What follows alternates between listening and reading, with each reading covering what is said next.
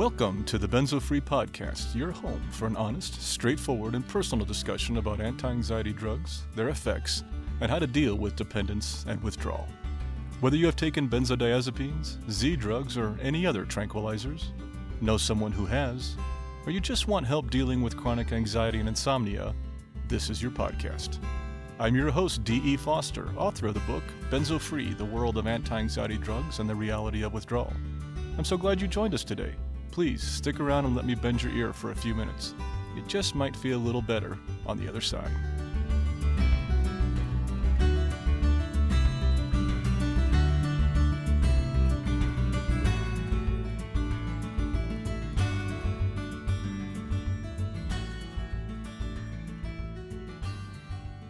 Hello there, this is D, and welcome to episode 95 of the Benzo Free Podcast. And even more so, welcome to a brand new year. You know, just chock full of possibilities. Happy New Year, everyone.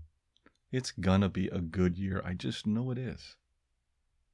I'm coming to you from Kansas City, actually.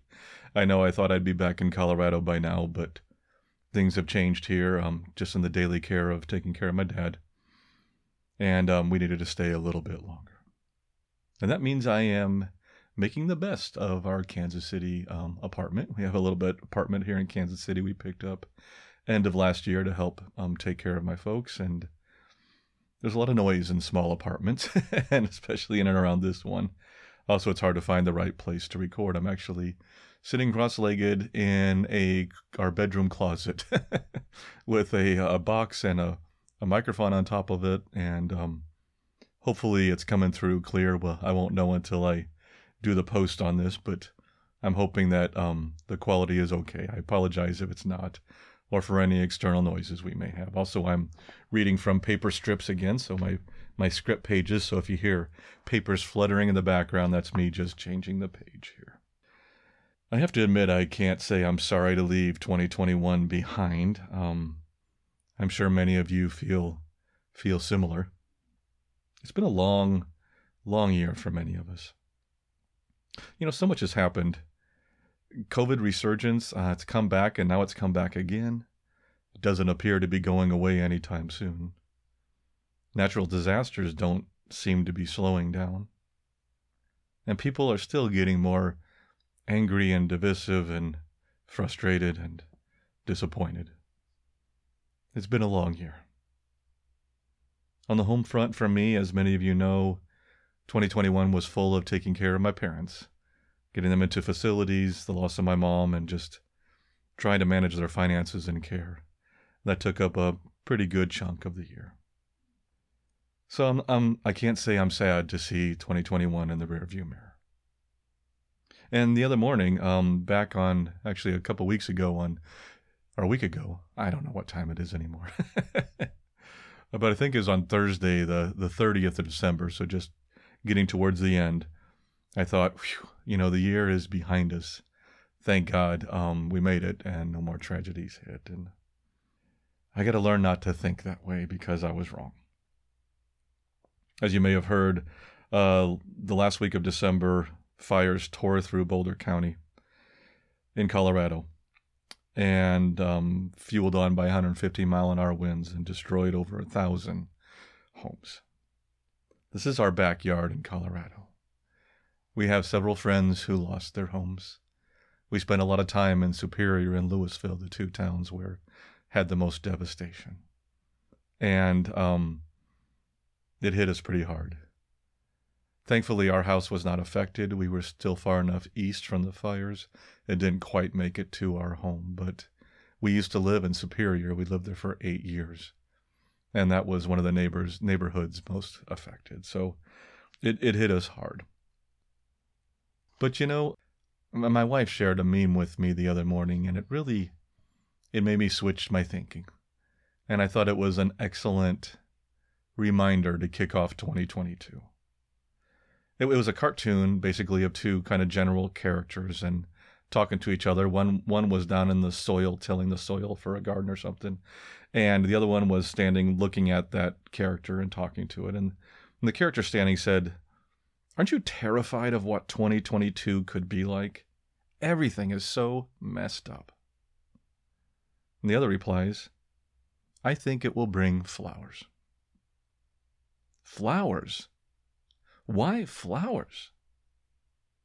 Because I am planting flowers. I thought that was a good message. I really did. Deep down, despite our human predications towards pessimism, I think we all know that life is what we make of it.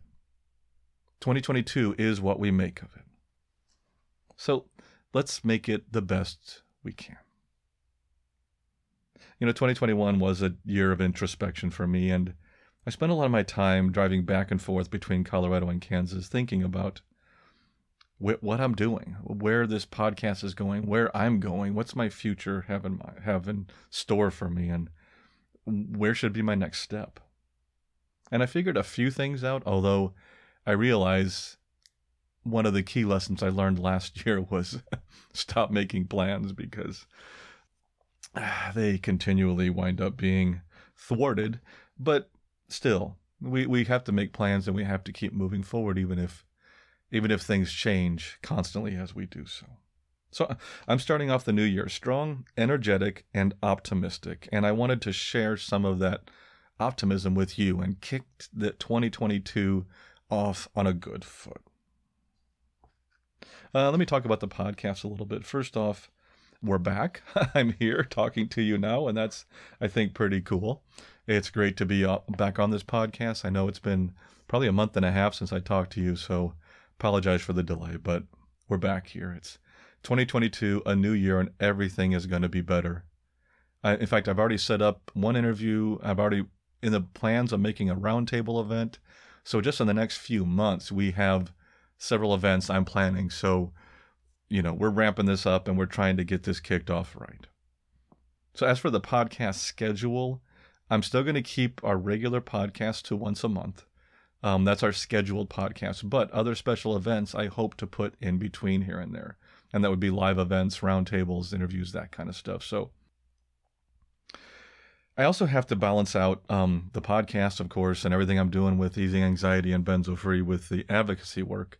It also takes up a lot of time. I'm still the co-chair at the benzodiazepine action work group here in Colorado, and we're making a lot of progress. In fact, next month, four of us, and, and maybe some others too, will be starting training as peer recovery coaches. And this is to learn the basics of peer coaching for those who deal, to help support those who deal with addiction and dependence of all types. Once that training is complete in February, we will start developing a benzo focus program for peer support coaches. We're creating this class to help hopefully reach out to people so they will understand hey, benzos are different and need to be handled differently.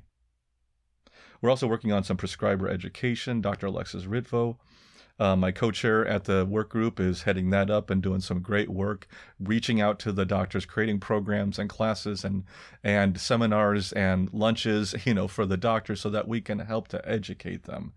Also, we're developing a speakers bureau that'll be coming out this much, and that's a list of speakers who are able to talk on benzos.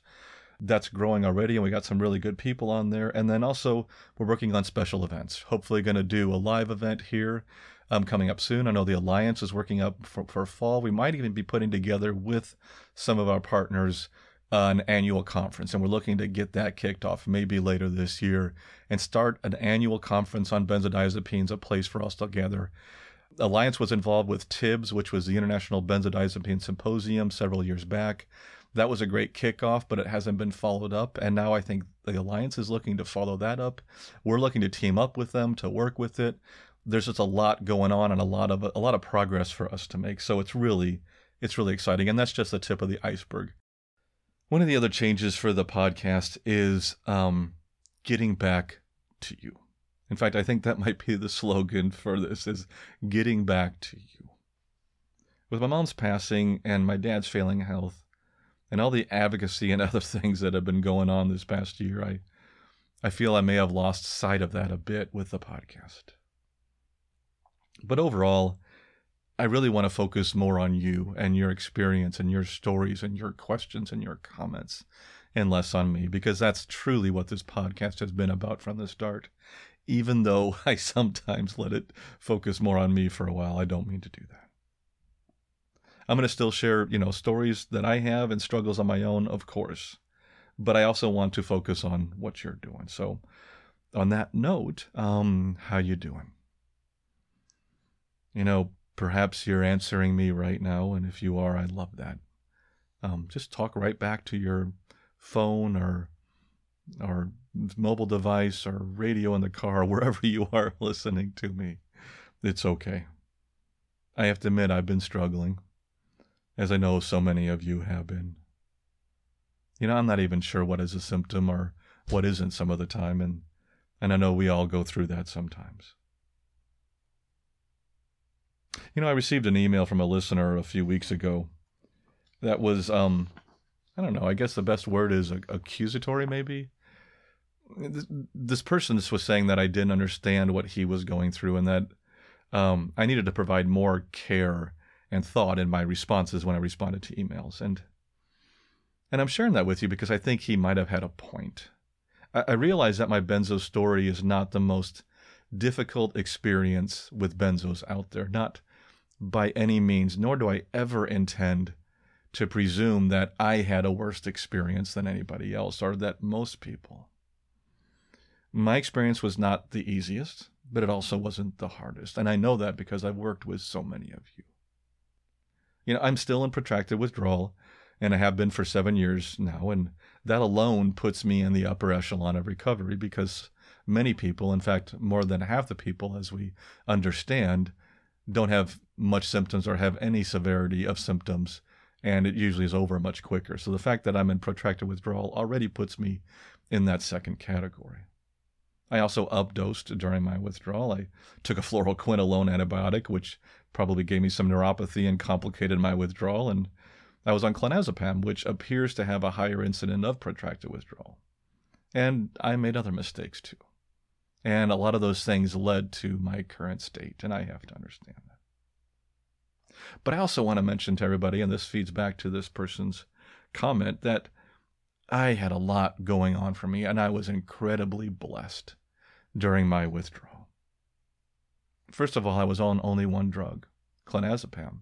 I took it for 12 years, but I wasn't polydrugged. I didn't have those complications of multiple psych meds, not knowing what's causing what or which one I should withdraw from or all the things that go with that. I can't imagine that. And I, I know because I work with many of you who have that struggle. I also didn't reinstate. I didn't come off the drug and then go back on it. At least I haven't yet. And fingers crossed I will keep that. I've been pretty good at that. But that can also cause so many problems. I, I wasn't forced to cold to um stop cold turkey, as so many people are, and I know that can really affect things. I had a doctor to work with me, even though he didn't believe I needed to withdraw. And overall, I had a support system not just medical, but of course also at home. And that is huge. I am blessed for that. I had a wife who was my rock and my angel, and I can't say enough about her. I had a family who supported me and understood to some degree, although not completely, but to some degree, what I was going through. I had a lot of love, and that is a gift, an amazing gift, especially during such a difficult time. I realize so many of you don't have that support system going through benzo withdrawal, and I truly, my heart does break for you every time I correspond with somebody that is in that situation. Um, I, I feel that. I do feel that because I can't imagine what that would have been like to go through what I went through alone. So, you know, also I had a good work ethic. I believe in, I'm not one who can sit around and just do nothing. I have to keep moving. And that kept me focused on learning about this and exercising and taking yoga and doing things. And I had a good education, so I could read studies and I could do other stuff that helped me understand what I was going through. These are also blessings that I had, and I was lucky to have them.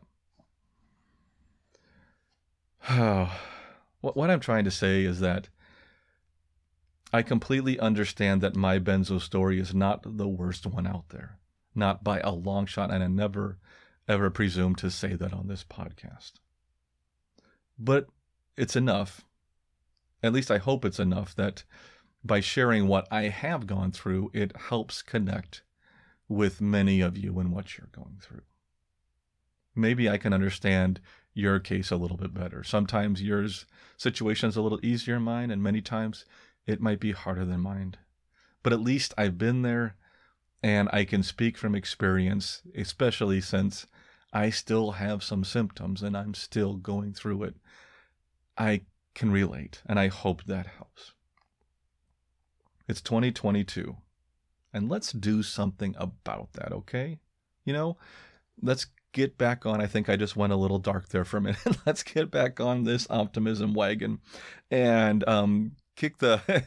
kick the um well i'm trying not to be cruel about it. i don't, I don't say kick the horses in the butt because i don't i don't believe in kicking horses um how about let's let's throw some some fuel on the turbo drive and kick the engine into gear. We're just going to make something up here.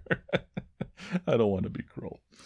Today, um, we have a basic format. Introduction is what I just finished, even though it might have gone on for a very long time. And then we're going to do as our feature the top five benzo questions. These are the top five most frequently asked questions I usually get at the podcast. And we will close out with our moment of peace. Yes, we're back with our moment of peace again. I hope you enjoy it. And before we move on, don't forget we'd love to hear from you. Comment on our videos on YouTube, on our podcast posts on the website, or on our podcast carriers via our feedback form at easinganxiety.com slash feedback. And while you're on our website, please subscribe to our mailing list and even donate to support the work we do. Um, every little bit helps, and tr- trust me, that's that helps to keep us going. And remember, the Benzo Free podcast is for informational purposes only and should never be considered medical advice. And on to our feature. Our feature is the top five benzo questions. These are questions that I most frequently receive from you, the listener. And I went ahead and went through a bunch of our questions and history of questions, and I found that overall these five are probably the most commonly asked or referred to. Now, some of them come in different formats, so the way I ask them might be different for each one, but um, overall, these are the five specific, you know, types of questions that I receive. We're going to start with five and work our way down to one and hopefully provide some kind of answers, even though there's not always clear answers, but I will do my best to provide answers to them. So let's get started. Number five Can I sue? Can I sue my doctor? Can I sue the pharmaceutical industry? How do I get retribution? How do I get payback? Even though that's not the right word, but you know what I'm saying. It's basically the question is how can I let people know what they did to me and help them understand how hard this has been? This is a great question. I do get it quite frequently. It's basically, I think we all have that tendency, that desire to want to get back at those who did this to us of some kind just because it's only fair. It's we call it justice, I think, in our society. We want justice for what happened to us. That's probably the best way. So let me let me address a couple different sections of this. Um, first of all, lawsuits. Can you sue? Absolutely, you can sue. You can try to sue. First, you got to find a lawyer to take the case, and once you do, then you have to understand um, your odds. And I hate to tell you, the odds of succeeding at a benzodiazepine case are pretty slim. Some have won. Um, Lord Montague and in the UK, um, I think Nimmo got some. Some other people, especially in the UK, have won some um, benzodiazepine lawsuits, and there's more out there. But many, many, many others have tried or gotten close. Many haven't even gotten to court because it's very difficult to prove. You almost have to have the perfect benzo case to be able to prove this. Is any other outlying conditions that feed to your condition? It makes it very hard to prove that you've had a you've had an issue with benzos and that something your doctor did or something the pharmaceutical company did was either negligent or intentionally um, was meant to harm, there was intention. These things are legal terms that I don't know anything about, and I do want to state that I'm not a lawyer, so none of this is medical is is legal advice or medical advice. Um, I'm just going off of what I've read, but I just want to make sure everybody knows it can be difficult to prove. Also, you are going to stay in it. If you decide to sue, moving past or moving through or coming to acceptance of your condition of what happened to you becomes a lot more complicated and a lot more drawn out.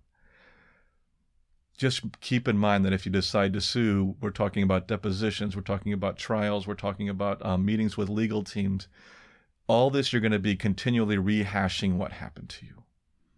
And that can lead to more anger, that can lead to more frustration, and often doesn't help with the process of moving through and moving past through with your withdrawal. So, just a couple things to keep in mind. But all that being said, do you have the right to be angry and frustrated? Absolutely. Oh my God, for what has happened to us? Yes, we definitely have that. And I have been there too. And I have wanted retribution at times for what has happened to me. The question I'm asking is what is the best thing for you and your recovery? And that's something you need to think about to figure out. If you want to sue, go out there, try to do it. Good luck to you. Let me know how it goes. If you decide to take a different path and just try to heal and get past this and maybe help out others who are in the similar case like I have, or just move on and get back with your life the way it is, I support that too. One of the things with all this that's going on is that anger, that anger we feel, that sense of betrayal that we feel from doctors, from pharmaceutical companies, from counselors, from psychiatrists, from whoever was involved in us taking these drugs for so long without any warning. That anger, like I said, is justified and it's real and it makes a lot of sense. Unfortunately, anger rarely is a friend to healing. And so at some point, we need to find a way to move past that. And again, I am I am not going to at all presume to say you need to ignore those feelings because you don't. We need to process all feelings, including anger, frustration, even hate. You need to process that, experience it, feel what it feels like. But at some point, you also need to let it pass and not continue to cling to it. And that's why I think as humans, we often get caught is that we may process it, but we may not be willing to let go and let it go on so that the healing can continue. So just be careful. Try to find your best path through this that's the best for you in the long run. That's going to help you get through this in the long run. Anyway, that's my those are my words. Take it or leave it. I, I think we all will, will have our own path. You're going to have your own path to follow, and I wish you well, whatever that path may be. I wish you well. Number four, is this symptom part of withdrawal? Very frequent question. Get this all the time. And it can be any symptom. Is this leg pain part of withdrawal? Is this muscle ache part of withdrawal? Is this jitteriness part of withdrawal? Is my crazy, crazy, crazy anxiety part of withdrawal? Is my anger part of withdrawal? Is this headache part of withdrawal? Is my migraine part of withdrawal? Is my twitching part of withdrawal? Is my we go on and on and on and on and on because there are so many symptoms that we can experience in benzo withdrawal. In the end, most of the time the answer is yes, it can be from benzo withdrawal. Here's the process I do. Take it or leave it, but this is the process I do when I was in benzo withdrawal and still am, and this is what I go through. I go through, I think, a three or four step process. I'll figure out the numbers as I go through this of how many I have. Number one, I first try to figure out the severity of the symptom. If this is a very mild symptom and one that doesn't necessarily be a um, a sign of something that could be serious. So if it's just a mild symptom, then can I live with it? Can I ignore it? And can I let it go away on its own? Step two, let's say it's not. Let's say it is severe, it's irritating enough, or it could be the sign of something more severe. Number two, get it checked out. That's one of the key reasons I think having a doctor to work with you through benzo withdrawal is so important because you're going to have a lot of questions about your symptoms. And many times, especially with your increased anxiety, increased fear, you're going to want to go get those checked out. And it's good to have a doctor that at least knows what you're going through and understands a little bit of what you're going through to go and say, hey, I need this. I've gone to my nurse practitioner that I go to regularly five or six times and had EKGs done. And the last few times I went in, I said, look, you know me, I'm here. I just want my heart checked. And she goes, okay. It was old hat. She understood. She ran the EKG just to make sure. It calmed me down. I went beyond. And now most of the time I know that those that specific type of chest pain that I get is not related to my heart. And I feel more comfortable and I can work through it. But it was important for me to get that checked out, even repeatedly when I wasn't sure. You don't mess around with certain things like that. So if at all you think it's anything more serious or if at all it's something that's too difficult, please go ahead and get it checked out by your doctor. Once you do that, and let's say that the doctor says cannot find any underlying cause for it, now we are left with the next step, step three, which is acceptance. Understand that this is probably part of benzo withdrawal, not 100%. We never know for 100%. There's a lot of things that can cause body, you know, body ailments, pains, aches, tremors, all kinds of stuff. But most likely, this symptom is probably part of benzo withdrawal. Then it's a point of acceptance, learning to understand it, maybe finding a way to mitigate it or ease it if you can, but also learning to live with it. And a lot of times, letting go of that anxiety, that anxiety, that fear that it might be something serious, helps to ease the severity of the symptom, and the symptom eventually just goes away on its own. And I found that happened a lot during my withdrawal. Number three, and this goes back to our symptoms, but it goes back to the condition overall, and that is is this permanent? Will I ever return to normal again? How long will this last?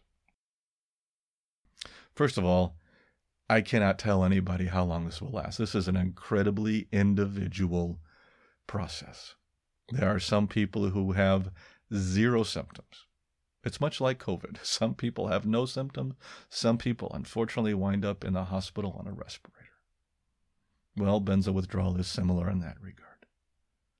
Some people wind up with nothing or very minor, are, are, are done with it in a few weeks. Others, like myself and some others, we're several years out and still experiencing complications from this experience. It varies greatly. So I can't tell you how long this will last for you. As for is it permanent? The truth is, we don't know. We really don't know. I have to be honest here. But most of the studies and most of the signs we've seen have pointed to healing and have pointed to complete healing over time even if that time frame may be many years. I know people who have finally said they have fully healed at 10 years out. So it does happen. Some other people fully healed at 10 weeks out. It is so different by the person. So is it permanent? Is it possibly there is permanent damage done? Yes, it is possible. I can't deny that. I'd be lying to you if I said it wasn't but I can't say that I've seen any anything recently, especially that leads to this being permanent. There is effects to our nervous system. Our central nervous system and peripheral nervous system suffer effects from taking these drugs long term. It changes us. It does. There is neurological damage. Now, I'm using that term not as a medical professional. I'm just using that term more for effect. So I want to make sure that's clear. But in my opinion, there is damage done to our neuro- neurological system. But the good thing is, through homeostasis within the human body, that damage or that effect, may be a better word, that effect also appears to be reversible. Is it in everybody? We don't know. But for most of us, it appears to be reversible. And fortunately, that reversing process can be painful and can take a while for many of us. Number two, this one may be the most commonly asked one, although I'm putting it at two instead of one because I wanted to save a different one for one. But these top two are pretty much similar. And that is how do I find a doctor? How do I find a doctor who will work with me? How can I find somebody to help me withdraw? You know, on and on and on. It's hard. I know many of you have been looking for doctors for a long time, or have tried multiple doctors, or have gone to your doctor and are so mad don't even want to go to another doctor again. I get that. I get that. I went to two doctors. The first one was the one who prescribed it after I learned that I was dependent, and he it did not go well. He insisted that I need to stay on it and didn't believe that what I was talking about was at all relevant. So I went back to another doctor that I used to go to years prior. In fact, he was out of town, an hour away from my home, but I knew I liked him when I went to him, and so I thought I'd try again. He also didn't believe that I should come off these drugs. But I had done my research. I showed him the Ashton manual, I showed him what I looked into, and said, I would like to withdraw. Will you work with me? And he said, I will.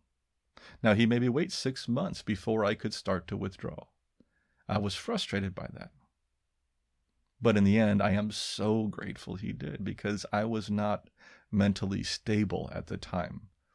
I was not stable enough to fully withdraw and have success, and he knew that.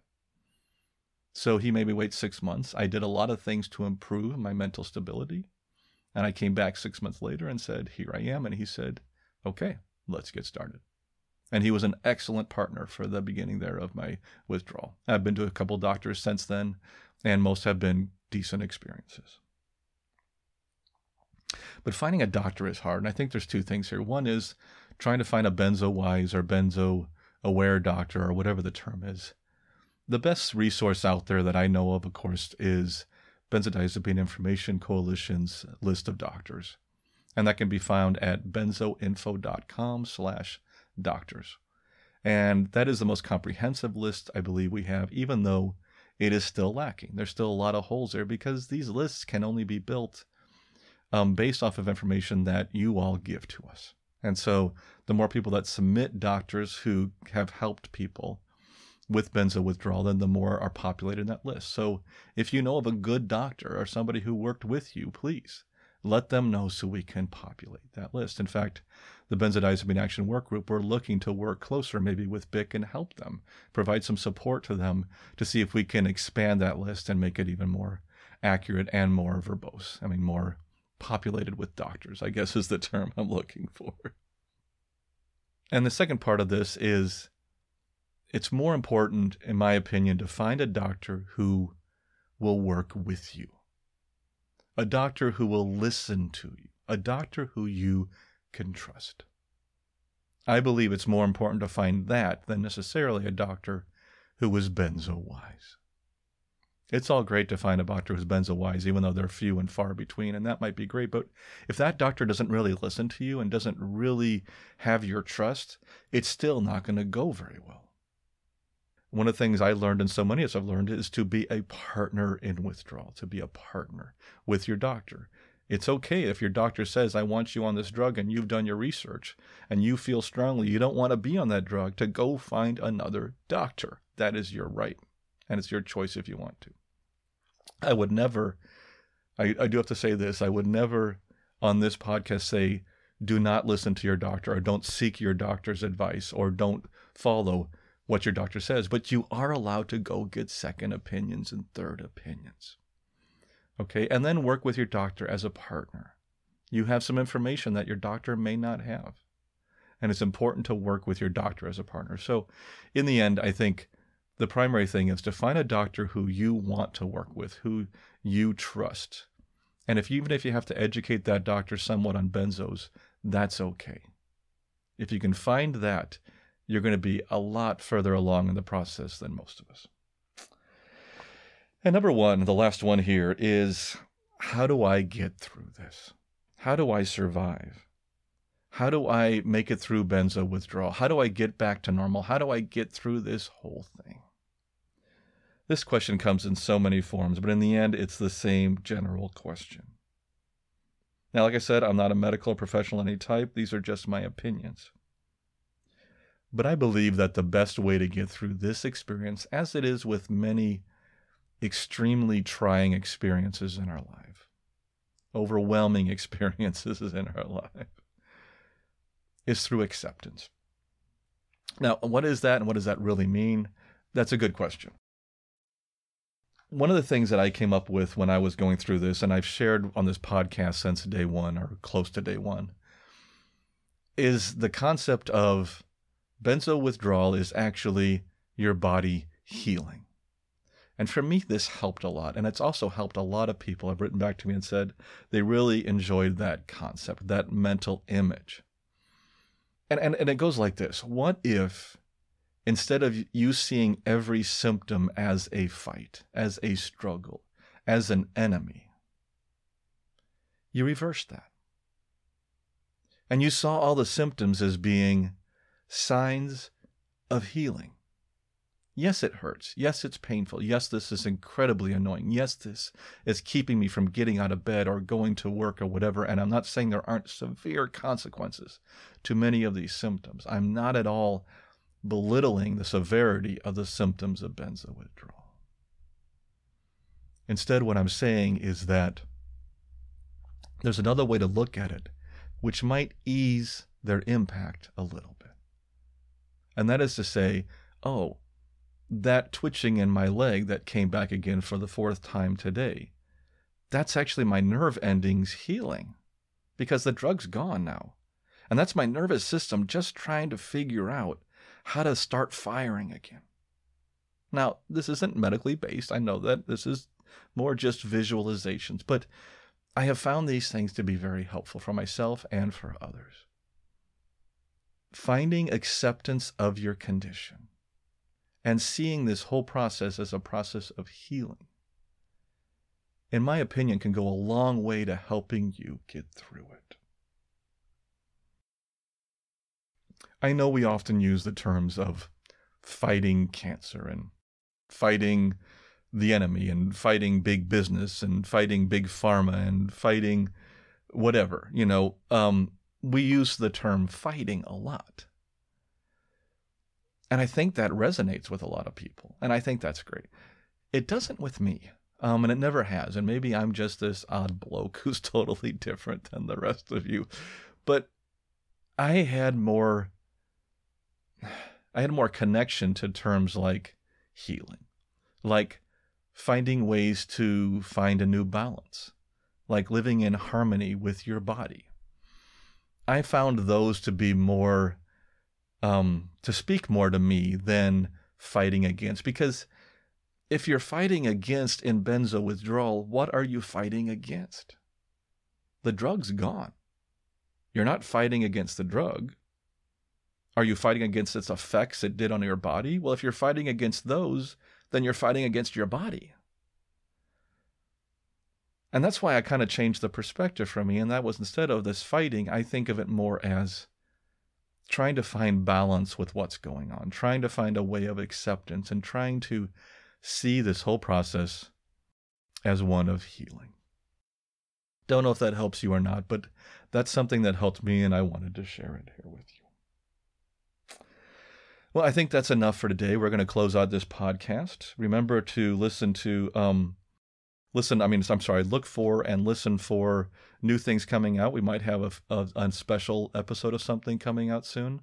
And if not, of course, we'll be back in early February with our next scheduled one. But I'm hoping to have more come out here. Um, if you want to know what's coming and and things like that, or any notices, like I sent a notice out recently about the delay for this podcast to our our newsletter, please subscribe to the newsletter, and that's at easinganxiety.com. Blah, blah, blah. Backing up easinganxiety.com slash subscribe. Okay, and there, if you go there and subscribe to our newsletter, you will get all the notices of what's going on and when they happen. I only send out things that are related to the podcast and the things we do here. None of this is, I never sell any information for advertising. So if that's all a worry for you, please understand that this is all in house. Um, and I don't sell it out to anybody. Okay, that information just stays here with Easing Anxiety and we use it for that. I think that's it. Let's go ahead and do our disclaimer now for about 25 seconds, and then we're going to move on to our moment of peace. So, this podcast is for informational purposes only and should not be considered medical advice in any way. The host of this podcast is not a medical professional, nor is he engaged in rendering medical, health, or psychological advice, nor any other kind of personal professional services. The views and opinions expressed by our listeners and interview guests on this podcast, whether read from textual submissions or presented in their own voice, do not necessarily reflect those of the Benzo-Free podcast or of its host. Withdrawal tapering or any other change in dosage of benzodiazepines, non-benzodiazepines, or any other prescription drug should only be done under the direct supervision of a licensed physician. Our full disclaimer can be viewed on our website at benzofree.org slash disclaimer. And that brings us to our closing, our moment of peace. It's just one minute, and it's an opportunity to quiet your mind a bit before you return to the chaos of the real world. Please remember that you should only do this if you are in a safe place where you can close your eyes, relax, and let the world pass by without you for a minute. Today, our focus is on the new year. Find one thing one thought, one mantra that you want in the new year and focus on that. Perhaps it's on the end of the pandemic or world peace or even more likely the end of your symptoms. Whatever it is, create a positive image of what that would look like in your mind and focus on that.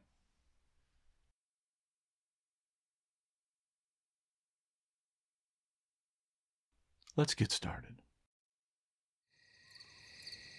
Close your eyes and relax. Take a deep breath in.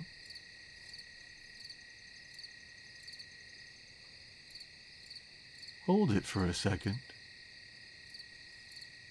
and let it out slowly.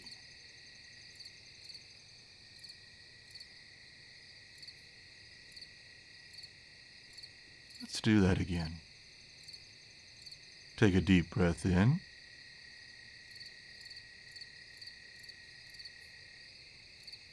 Hold it for a second. And let it out slowly along with all the stress of the day.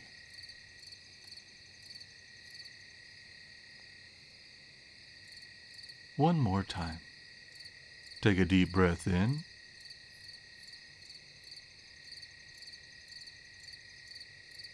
Hold it for a second. And let it out slowly, relaxing your entire body.